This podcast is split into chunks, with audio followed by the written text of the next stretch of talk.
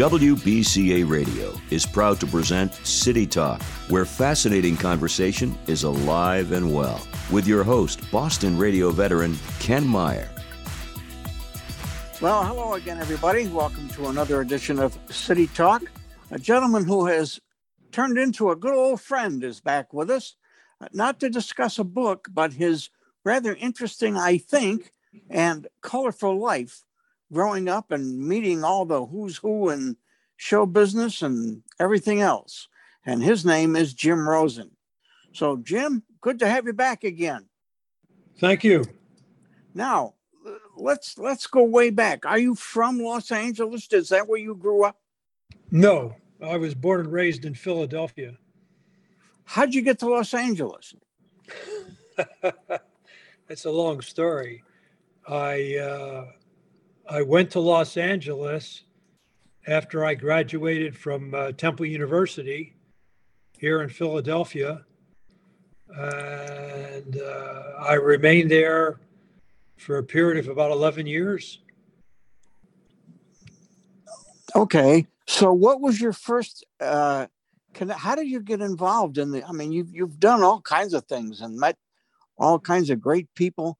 How did you wind up doing that? Did it happen just by chance, or did you go knock on studio doors, or how did it all get started? Well, when I get out there, I had done some writing, and I wanted to be an actor. I had worked in radio at the university. I was in a broadcasting curriculum, and we had put on historical dramas that were broadcast to the Philadelphia school system. And also we did original dramas on the FM station. And from that, I began to develop an interest in acting, and also in writing. So when I finished school, I decided that I would go to L.A. to seek my fortune, as they say, in the TV industry. So I studied acting at the Beverly Hills Playhouse, and I. Through some connections, I was able to meet people at Paramount Studios, in particular, the producer of a TV series there. And he read my material, and he didn't think it was quite right for the series he was doing, but he referred me somewhere else. And that's really how the business works. You know, it's still very true today. It's by referral and getting to know people, and it short circuits the process of trying to find your way amidst thousands and thousands and thousands of aspiring people, in terms of actors and writers. So that's pretty much how I got started, by meeting people through referrals, and then. I was studying acting in acting workshops for about 5 years. And then what I did was I began to act in plays on Los Angeles' smaller theater circuit. And again, meeting people in that venue, that led to my working in TV. Because, you meet this person and he has a friend who's a producer or a director, and they refer you. And if they like you and think you're capable enough, then, they make it possible for you to audition, or they give you the job if it's a very small role to get started. And you build your resume. It takes time, but I would meet people everywhere. At my health club where I went and played basketball every Saturday. It was in West Hollywood, right around the corner from where I lived, and there were a lot of industry people that belonged there. So I met fellow actors I met producers, I met writers, and you get to know these people and you network. And that's basically how it works. But I can't impress upon you more than my saying to you that when you meet people and they refer you to other people, it's a shortcut. Not that, you know, establishing yourself as an actor or writer in the business is a shortcut, but as far as you getting into the ballpark and moving down from the bleachers to the infield, it's a shorter distance between the 2 points than if you try to find on your own an agent, try to contact casting directors, go through that process. Referral is, to this day, I think really how the business works. Did you, when you got started in doing this, there's all kinds of stories you hear about, you know, I ran into a young Susan Strasberg, for example, when I was doing acting classes. Did you meet or make contact with anybody when you were doing that we would know and recognize and say, oh, wow? No, not really. I encountered a lot of notable people in my travels at the gym, bartending at the Beverly Hills Hotel, driving a cab in Beverly Hills years later, socializing. I met a lot of people that way. But for example, in my acting class, in my workshop, there was no one that you would consider notable. There were some people in the class that were working, getting jobs, but nobody that would cause you to go, wow.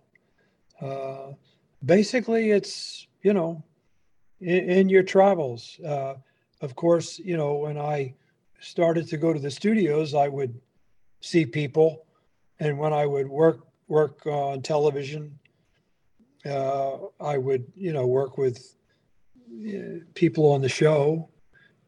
Some of the, the actors were, of course, notable, the stars of the series. And then you'd see them on the main drag at the studio. But no, not really. I think basically I met them through my work, on my way up as a bartender and a cab driver, and at my gym where I would play basketball.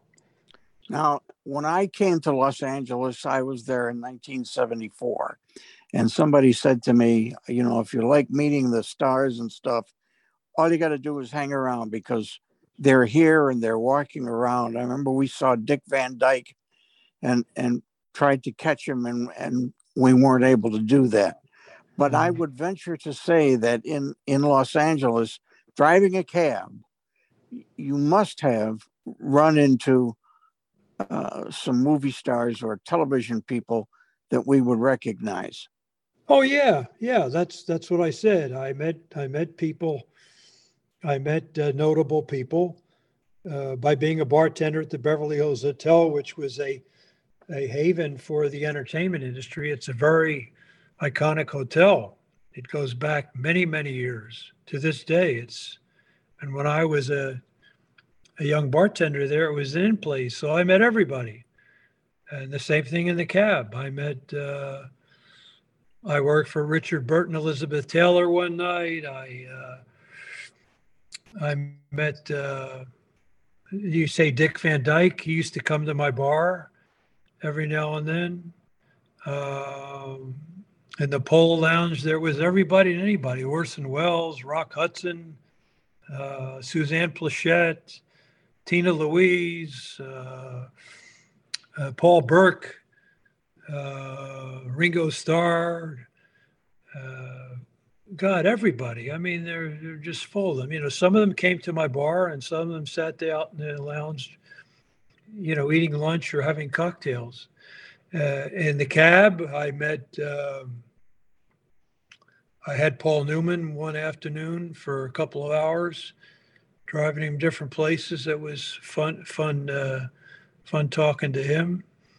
I had so many people in the cab. And the nice thing about that was, you know, you weren't really a fan approaching them. You were someone that they had to interact with. You were taking them somewhere.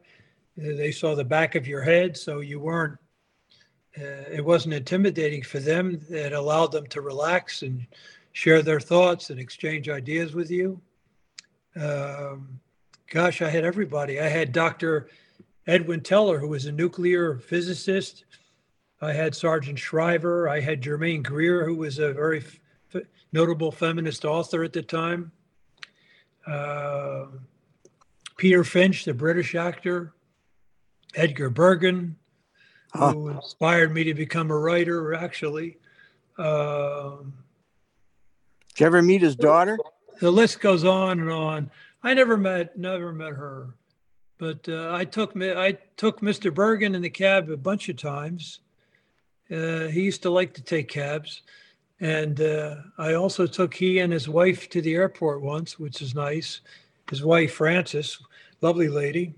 I think that's where Candace Bergen got her looks from. I remember taking Michael Landon and his wife to the airport. Michael Caine, I used to take him every now and then. He had moved here from England. Yeah. So this all goes back to the thing that I told you originally. These are all people I met through my work before I became an actor. Now, two guys that we have discussed from time to time that I'm fascinated to know about were Jack Klugman and Mike Connors. Well, I did two Mannixes. Mike was a nice man. He was friendly. He was not. Some of the actors I worked with, some of the series leads, were aloof, because if you were there for 1 or 2 days, they weren't really going to be. First of all, they didn't have too much to do with you, if you were there for a day, for example, and. You know, if you were playing a minor role, they really didn't open up to you in any way. You know, you have to remember that actors come and go, and as the poet says, and talk of Michelangelo, you know. But Mike, he was different. He was a very down-to-earth, unassuming person. He had been a basketball player at UCLA. They used to call him Touch Connors. And... he clicked in this series. It ran for 7 or 8 years, I believe. Yep. And the producer that took a shine to me, I originally met him when I first came to California, and I had written a story. And he is the man I referenced before that referred me to another producer at Universal who was doing a series with Darren McGavin called The Outsider. And I took the story to him instead, and they were done shooting for the season, and they were canceled after 1 year, so nothing happened with that. But Ivan Goff, I stayed in touch with him. He and Ben Roberts produced Mannix for Bruce Geller, who was the showrunner. Bruce Geller had Mission Impossible and Mannix, both the being filmed at Paramount. So anyway, Ivan was helpful to me, and he was a nice man, and he gave me two jobs, and I did work both times with Mike and another actor. The second time with Jack Ging also, who was a very nice guy, and he had a nice career. Jack Ging, he was on a series with Wendell Corey and Ralph Bellamy in the early '60s called The 11th Hour. Was about psychiatry. It was interesting. He played a psychologist. So he had a reoccurring role in Mannix. And so I did the scene with he and Mike. But I liked the Mannix people, liked the crew, got to know the cameraman and the camera operator and the sound mixer. It was a good show. It was fun to do. Jack Klugman, I had a very close association with. I first came to him actually through my father. My father and Jack's older brother were good friends, as Jack's older brother still lived here in Philadelphia. Two of his brothers did. And through his brother that was friendly with my dad, when Jack came here to do a play, my father and mother, I think, went to see him and see the play. And my dad went backstage and he told him about me. And Jack said that, well, have him get in contact with me. And if he's talented and capable, we'll have him on the show, you know, something like that. So when Jack came back to California, I did contact him. And he arranged for me to meet the casting director. And I read for a role in the first episode. It was a 90-minute show called Go Fight City Hall to the Death. And it was a small part of a policeman. He has a little bit of a monologue justifying why he shot somebody and who was a suspect in the storyline. And I got the part and I did it. And Jack said, you know, to stay in touch with him because I was writing and I told him I had an interest in writing. So anyway, a couple years later, I had done another Quincy and he was looking for writers. And I was writing a play that was ultimately done by a theater company on Hollywood Boulevard. It ran for 6 weeks. And it was about a cab driver in Beverly Hills who was an actor. It was autobiographical to a great extent. And he read the play and he said, honestly, I'm not sure where the focus is, but I guess he liked the dialogue and he liked the characters and he thought I had a talent for writing. So he told me about a telethon he had just done with actor Lloyd Nolan for autism, because Lloyd Nolan's son had died many years before. He was severely autistic, unfortunately. And Jack was very intrigued by the syndrome, because, you know, an autistic child could maybe play the piano, but he would be unable to tie his shoelaces. So the uneven learning ability was very fascinating to him. And he said, I want to do a story about it, a script. He said, but I have a story idea, but if you go with it, you have to read a couple of books here, and then I'll send you out to UCLA to see Dr. Ed Ritfo, who's a psychiatrist who works with autistic children. So I said, okay. So I think he was very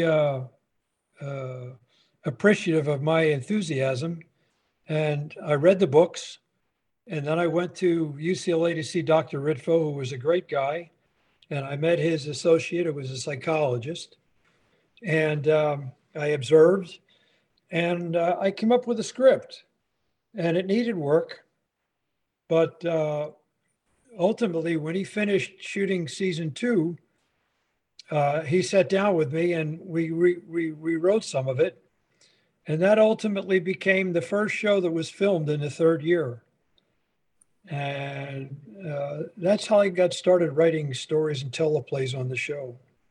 What was the title of that show? A Test for Living. What is it? A Test for Living. I remember a show that they did specifically on Down syndrome. No, that was a different show. Okay. Yeah, no, that was not a show about autism. Yeah. Now, I know your cousin was Nehemiah Persoff. Was he any help to you as far as getting contacts were concerned? Not really. He was more of a help to me, just in being a friend and advising me and providing an open house, a place to go with a sense of family. That was it's funny you asked me that, because I remember one time they were casting, it never came to fruition, but they were casting in LA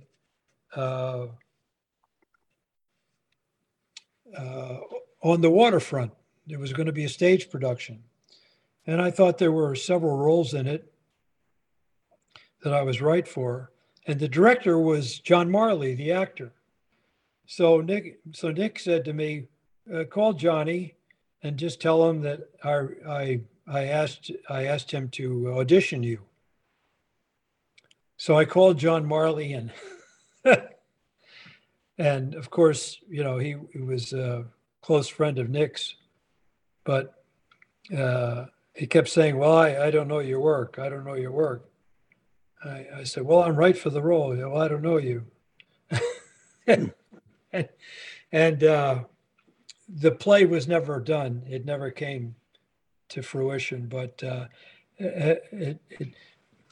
Nicky referring me, it didn't help that much, although John Marley had great affection for Nick. I think the problem was that Marley had already auditioned everybody, and the auditions were over. And for some reason, he didn't want to, audition me because it was already finito completo, So the referral didn't help me. But that's the only time I remember where Nick really referred me to someone in the industry. But my association with him and my friendship and relationship with him was of great value to me. And I think I was able to pay him back 50 years later by stepping in and first by egging him on to do his memoirs and then by editing the book. But he did it at an age 101, and it was amazing. His memory was amazing because he had a very colorful career. He worked with everybody on Broadway, in movies, on television. He had a fabulous career. He was a very interesting man. He came from Jerusalem. There was a culture clash for him personally when he came to America to live as a 9-year-old boy in Brooklyn. And because the people there were very different than the people in Palestine. And, he spoke Hebrew. He didn't speak English right away. So it was quite an adjustment for him. And then also a clash with the ethics and values of the entertainment industry, because he was a very pure of heart man, based on the culture he came from. But I had a great relationship with him. And that was the crowning achievement, editing the book, which he had written, and publishing it, The Many Faces of Nehemiah. Also, when he did his one-man show, Sholem Aleichem, in Los Angeles, it became a big hit. It was a one-man show where he told 5 stories and played 27 different characters.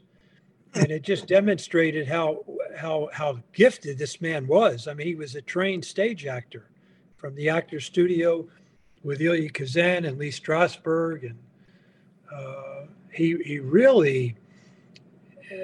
he was so creative and so gifted, and it really showed, because in a way that you would sometimes not see from characters that he played on television or in movies. It really, it separates the men from the boys, I think, when if you're a really genuine actor and you have a stage background. it goes beyond being liked by the camera and making you a hit with the audience, you know? So I was his stage manager for the first 3 months of the play at the Oxford Theater in Los Angeles. And that was a great experience for me, watching him and being the stage manager, operating the lights and the sound cues and doing all that. And then I left to do a play at the Beverly Hills Friars Club after 3 months. And the play went on to become a big hit. He did it in San Francisco. He won the LA Drama Critics Award. He won the San Francisco Bay Area Award. He went to Canada and did it in Toronto. He went to Florida and did it. He went to Australia. He went all over the world and did that play for a period of 25 years when he wasn't working in TV and movies, you know. So that's a great thing. But as far as him really helping to further my career in the business, no.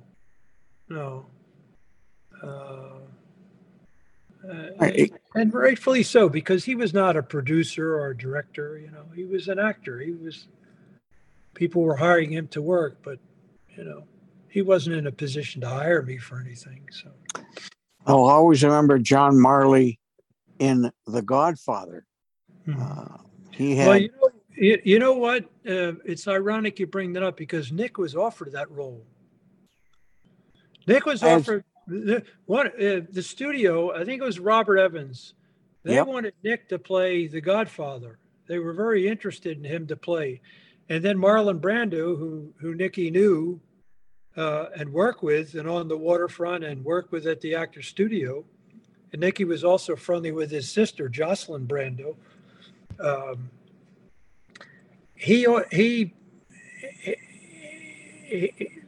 auditioned. He did that famous audition where he stuffed his mouth with Kleenex or what have you, and did his rendition of Vito Corleone, and he got the part. Francis Coppola just loved him and just wanted him, and he won out over the studio, who I think for a time wanted Nick to play the role. So Nick was disappointed, of course, but he knew that Brando was did an amazing job. And as a consequence, he was offered the role of the Hollywood producer. But he didn't want to do it. And John Marley was subsequently cast, yeah. It's a very short role, but at the same time, a very powerful one. Yes. Yeah. Now, tell me about, how do you find out that so-and-so is looking for actors? I mean, I know they have cattle calls. Were you involved in any of those, or do you get on a list and does somebody call you and say, look, we've got this role of somebody for a bartender in a Mannix episode. Can you do it? How does that system work? There's a myriad of ways it happens.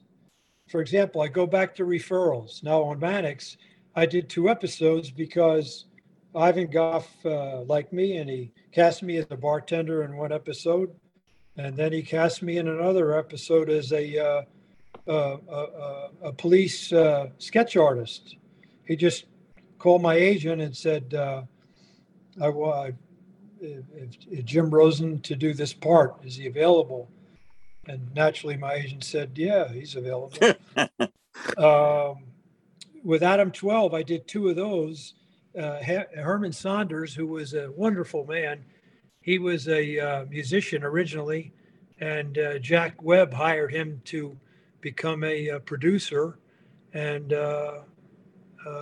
he was a terrific guy, and he learned the business and got very good. And he was... at that point, a producer on Adam 12, and he became the executive producer. And he was at the Friars Club and saw me in the play there. A couple years later, because I went traveling for a year and I disappeared. I was in Europe and traveling, and then I lived in Israel on a kibbutz. I came back, and I was now working as a bartender at the Hillcrest Country Club. And Herman Saunders had, and I kept seeing things in Adam 12 I was right for. And I had an agent, but he wasn't helpful in getting me an audition for the show. He would submit me, but, you know, so were a lot of other agents submitting a lot of other actors. But the key was Herman Saunders, not the casting director. Herman Saunders had seen me in the play, so I used that. At the Hillcrest Country Club were all the Jewish comedians: George Burns, Groucho Marx, Jack Benny, Georgie Jessel. They were all there. Edward G. Robinson was there. I remember I used to talk to him. So I would mingle with all those people, being the bartender. And he and George Burns would come by smoking a cigar. And George Burns had done a series years before called Wendy and Me with Connie Stevens and Ron Harper, Warner Brothers. And guess who was the producer? Herman Saunders. So being shy and retiring, I said, Mr. Burns, I told him the story and how I've been seeing things on Adam 12, and I was an actor and I had an agent and I had done an episode of Love American Style, and I had been in a couple of episodes of Mannix. So he said, oh, okay. Well, could you, you know, remind Herman Saunders of me and tell him that I'm the young actor he saw in the play at the Friars Club. And he said, yeah, all right, look, call me at General Service Studios. That's the studio. He still had an office there. It was a charming little studio on a residential street in Hollywood, of all places. And that's where they did the Burns and Allen show for many years. So he still had an office there. And he said, call me and remind me of this, and I'll call Herman. Well, a week later, I'm working at the club, the country club, behind the bar, and who comes walking by puffing on the cigar but George Burns. And I said, how you doing, Mr. Burns? And he said, I called him, so he's aware of you. So be patient. And okay. So a week or two goes by, and one day my agent calls me and says, you got an audition on that. I'm 12. So I auditioned. I didn't get the part. 2 weeks later, I get a call from my agent saying, you're going to work on Monday on Adam 12, and they're sending you the script. And the part was better than the one I auditioned for. So, and then after I'd done that, I got a nice letter from Herman. He was such a dear man, lovely man. And he, I remember him signing it. It said, you were great on Adam 12. And it just gave me such a great feeling. You know, it lifted me off the ground. And they called me 4 months later, and I did another one. They started shooting early for which would be their final season. And I did another one, again, a nice part where I had a couple scenes, and one really good scene with the with Marty and Kent, and that's how that worked. So that's an example of a producer who had seen my work, you know, not an agent who submitted me to the casting director, and I got, you know. Jack also referred me to a producer at Universal when I was working on Quincy, and that led to a part in a miniseries called Loose Change. And also when I did the first episode of Quincy, that same director was doing a 9-hour miniseries with Sam Elliott, and called Once an Eagle. So I contacted him and reminded him who I was, and he remembered me. It had only been like a year or 6 months since he had directed me in the first 90-minute episode of Quincy, and he cast me in the, it was a small part, but he cast me as an infantryman in Sam Elliott's company. We shot that out at 20th Century Fox Ranch, west of L.A.,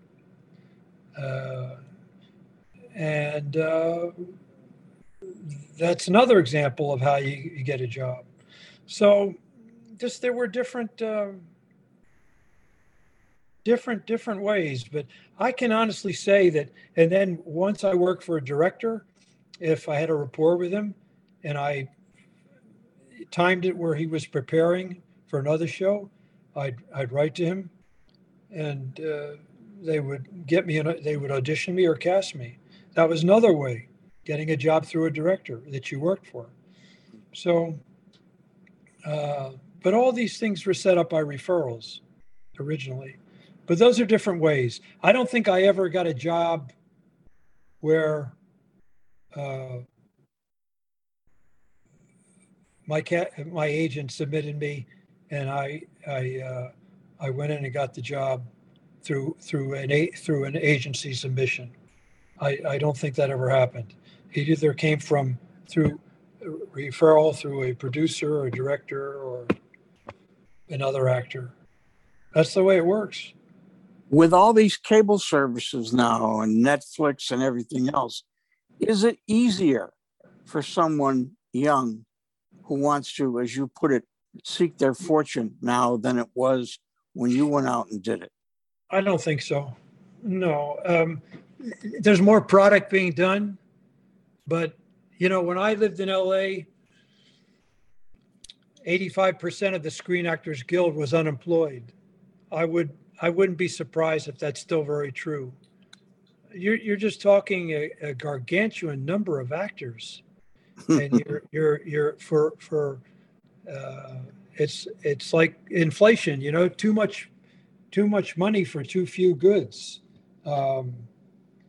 It's disproportionate, so that although there's more product being done with the cable networks and now with streaming services, when you weigh that against the number of roles available, when you weigh that against the membership in the Screen Actors Guild, it's very, very, very disproportionate. So, you know, there is more opportunity, but it's not easier. It's highly competitive. You know, every year, tons of people go out to Los Angeles to try to make it in the industry, and some do, most don't. Well, another thing that's hard is that back in the 50s and the 60s, you had shows that did maybe 30, 35, 39 episodes a season. You don't have that anymore. No. Most of the network shows shoot 22. A lot of the, which is in vogue now, you have the miniseries or limited series that are maybe 6 episodes, 8 episodes, 10 episodes. You have the cable series that come up on Showtime or HBO or someplace else that again are limited. Now the episodes are longer. They're sometimes 50, 55, 60 minutes with no commercial breaks. So you get more story content and more character development. But at the same time, there's not 22 of them. There may be 9 or 10 of them or a dozen. Or maybe less. So, again, it's different, you know. But the streaming services, I think, has made it a little bit easier. If not for the actor, it's made it easier for a producer, someone that's produced a movie, because if you can raise the money and make a movie, particularly a low-budget film that you may be able to make for $300,000, $500,000, or $1 million. You have a greater opportunity to make noise with it because now you have an outlet. You have, via distributor, you have Netflix, you have Amazon Prime, you have Apple TV, you have Hulu, you have all these streaming services. Where years ago, if you made a low-budget film, you would, of course, try to get it into film festivals, get a distribution deal with someone, and hence get it into the art houses in the different cities where some people would see it, but not a lot, not nearly compared to now where you do that. And instead of playing it like the Ritz Theater here in Philadelphia, a small theater that plays, people films, character-driven dramas, and not action adventure or sci-fi or horror or black comedy or anything like that, but just stories about people. Instead of that, which turns out to be a dead end, really, as far as furthering the career of the movie. You have it on television in someone's living room, seen by millions of people. So you can really make a lot more noise with the advent of the new media, which is all these streaming services. In fact, the unions now have a category for new media. So it's changed. So there is opportunity. I can't downplay it. But if you ask me, does it create a greater chance of an actor working? I say to you, there's more opportunity, yes, but does it really broaden the chance for an actor to work more on a widespread scale? No, there's just too many people that are trying to get into the business, and it's very competitive. And when I talk to you about referrals, think about this. If you're with an agent that has 100 clients and he may submit you here or there for a part, you're up against other actors who the casting director might know and want to use. You're up against a director who doing the episode who may want to use people he knows. You're up against a producer who may say to the casting director, I want to use so-and-so for this, or the director that says, I want to use so-and-so for this. And you're a stranger just being submitted. So when the casting director is, using people he knows or obligated to use someone that the producer or director knows, what are your chances of being cast, especially if he doesn't know you? So that's why I say, I keep coming back to that magic word, referral. Mm. Is talent still there? I mean, when you go back years ago, you look at all the great names of, actors and actresses. Is their talent as good now as it used to be back then? That's a hard question to answer.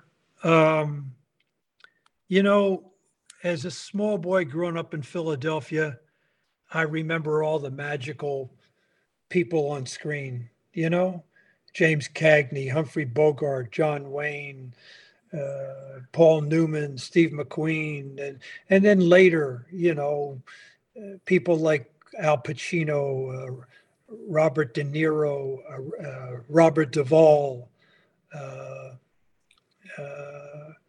people, and even earlier than that, going back to the earlier bunch that I mentioned, people that are very charismatic on screen, Rock Hudson, Paul Newman. It seems to me that a lot of people like that don't exist today. There are some, but it just seemed that on a widespread scale, there were more people like that that were just magical, charismatic performers on the big screen. I think there are a lot of talented actors today. I think the acting styles have changed too. I think years ago it seemed a lot of portrayals were more dramatic. I think now there's a different kind of believability now and honesty, especially in television, because the camera is so revelatory, you know, that, for example, in auditions now and the asides that are given to the actor, the casting director may say, just don't act, just say the lines, because they're looking for a quality that you have. They don't want you to act. They want you to be, they're looking for your personality and does it fit the character? Now with a smaller role, it's not important because your personality is not as necessarily established in a very small role.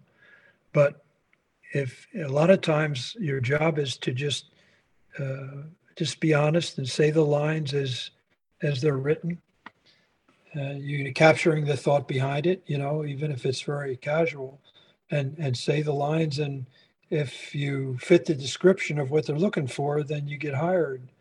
But the camera is very revealing, and you don't have to do a lot of, compared to working on the stage. It's much less, because it reveals so much more. And particularly in a close-up. And it's amazing how revelatory this instrument is in revealing all these nuances. And the thing about the camera, if it likes you, I think your chances of becoming a hit are increased multitudes, you know, if the camera likes you. You look at people like Clint Eastwood and others like him that just, and looking at them, you know, they were very charismatic and on screen, and the camera loved them. So the answer was that they, you know, became notable movie stars. But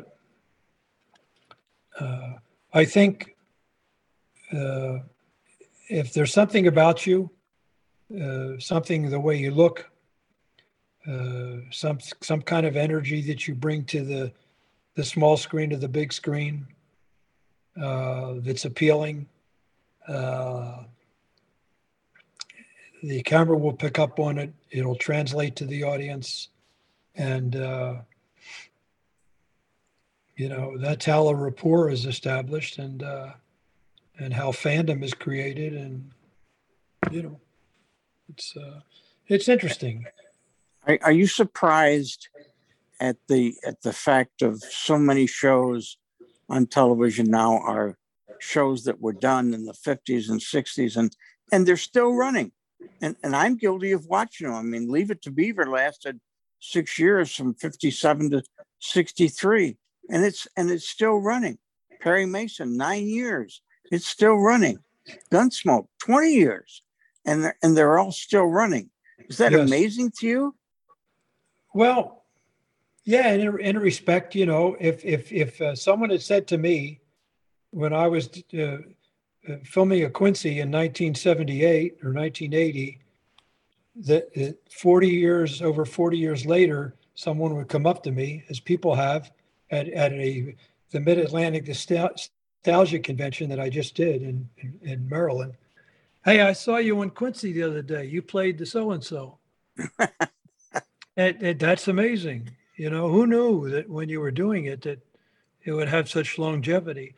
But in a way it does, But in another way, when you look at Wally and the Beaver, just did the convention with them last year, by the way. Tony Dow just passed away tragically. Yep.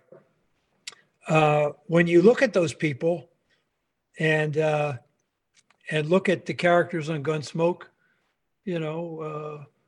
Marshall Dillon and Kitty and Chester and Doc Adams, there's a quality that all these people have. They're endearing, they're very honest, and they're very human. And they're layered, their characters are layered, which good writing will provide for you. When you put that together, it has a staying power, so that audience, when they're watching it, loved it, watching it. And because, acting and writing has changed in some respect from those days. And it comes again via the retro channels. They love to go back and visit with all these people that they grew up with. So in that respect, it doesn't surprise me. I think beyond believability in acting, and honesty is a very important thing. And when you're watching people that are very honest in what they do, and play characters that are multidimensional and very human, and there is that humanity in the writing, those are shows that you want to watch again and again. I have a friend that watches Adam 12 every day, and when he's not home, he records them, and he watches them again and again. I don't know how many times he's seen an episode. I mean, there's an endless fascination. So in that respect, where you go back and you visit with old friends, it's not surprising. Who do they get to appear at these conventions now? Because most of the stars, unfortunately, are gone. So at the Mid-Atlantic Convention, which I do every year, I go there and I sell my classic TV books that I've written and published. I take pictures with me from a lot of the shows I did, particular scenes or screen captures of, I have a scene with the series star, and sell those. There have been, you name them over the years. I'm just thinking, like this year, Jamie Farr and Loretta Swit from MASH were there.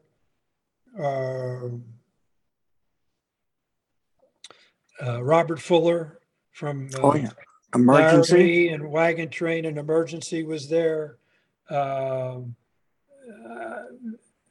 necessarily in this order, but I'm going through the years to make it easier for me to remember.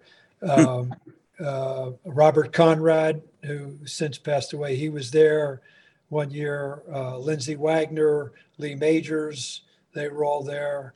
From The Bionic Woman and The $6 Million Man. I'm thinking back beyond that. I know one year Tatum O'Neal was there. Tom Berenger was there. Of course, last year, Jerry Mathers and Tony Dow were there. Lou Gossett Jr. was there. You can start to see they get a lot of people that are still around. That it's quite amazing. They've had quite a roster of people over the years. Robert Wagner and Stephanie Powers were there. One Richard Anderson, God, they've had everybody from Tempest Storm, the burlesque star, to the child actress on To Kill a Mockingbird, whose name I forget. She was there, I think, the year before last, to the stunt double in the movie Psycho. I mean, it runs the gamut, but there's a fascination on the part of these people. But this past year, it was good. You know, you had those people I mentioned. You had Greg Evigan was there. Jimmy Walker was there. Bob Eubanks from the Newlywed Game was there. I mean, they bring quite an assortment of people. Oh wow! Yeah, they had some of the Bond women, James Bond women were there. Luciana Paluzzi was there once from Thunderball, and she was in a lot of movies too. Beside that, she was there one year. Martine Beswick, who was in several James Bond movies. They've had quite a few people. Do you do any acting anymore? No, I haven't really done haven't worked since the 1980s, mid 1980s. I think about trying to throw my hat back into the ring, but I think at this point it would be starting over again because I may have a few movie credits and 25 TV credits, but it doesn't amount to a hill of beans 35, 40 years later. There are too many other people that are out there that are established. So you get kind of lost in the woodwork. I've marveled sometimes where I've seen people that, God, they were working all the time when I was in LA. And once in a while, I'll see them much older on a TV show, and they're playing a tiny little bit part. I said one actor was in a series, in a popular series, a co-star, and I watched them in a crime drama a couple years ago. I remember, and he was like an extra. What do you like to watch on TV now, Jim? Well, I don't watch a lot of TV. Other than movies and sporting events, and some of the news media shows. I do like the Law and Order series. Oh yeah, I think that Mariska Hargitay and Chris Meloni are they're terrific. And it's great to see them reunited on TV. You know, even though they're in two different shows, there are a lot of crossovers.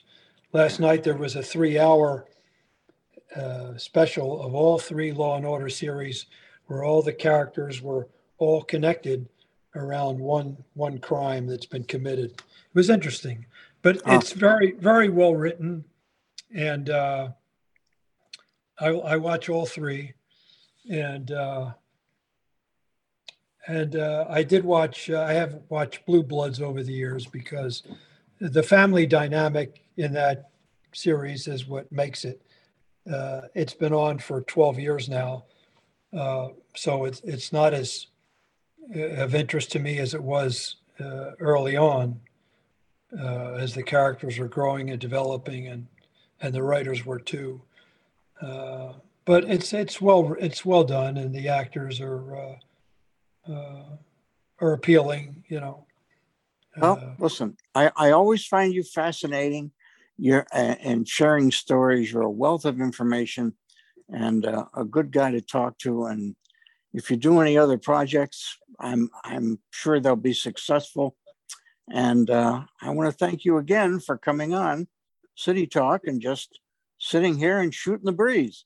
Well, I appreciate you having me, and hopefully I won't put anybody to sleep that's listening. And we'll continue to put one foot forward and see what happens, you know.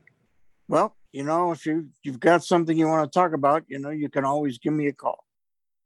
Well, thank you. I appreciate that very much. All right. Jim Rosin, that will do it for this edition of City Talk. Good night, everybody. Thanks for listening to another great conversation with Ken Meyer and friends. You can contact Ken by email. The address is kjmeyer7@gmail.com. That's kjmeyer7@gmail.com. Tune in next time for more conversation with Ken Meyer on City Talk.